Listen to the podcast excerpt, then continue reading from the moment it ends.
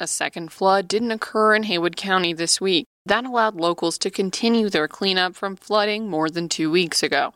The ground is still muddy outside Jukebox Junction Cafe, where Peter Constantian is sitting outside. He points to how high the water level in the Pigeon River rose during the flood. They said, yeah, that it came all the way up to the floorboards and maybe a little bit seeped through the floorboards, but the basement was totally flooded.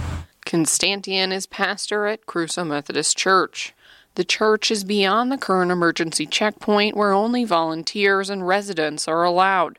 He says all 45 members of his congregation lost their homes or had family members who lost everything. I was out there trying to meet people, talk with them, and just as a pastor, help them to process some of that trauma.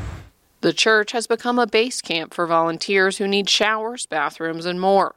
It's part of the Canton Missional Network, which is almost 40 local organizations who work together to provide goods and services to those in need. Constantian is thankful for the wave of supplies and volunteers helping in Haywood County. He hopes that local organizations will continue to be supported. We're going to be here. Long term, this problem isn't going to go away. It's going to take time to rebuild. North Carolina Governor Roy Cooper requested a federal major disaster declaration last Friday. One week later, locals are still waiting on the federal government's decision. I'm Lily Knapp, BPR News.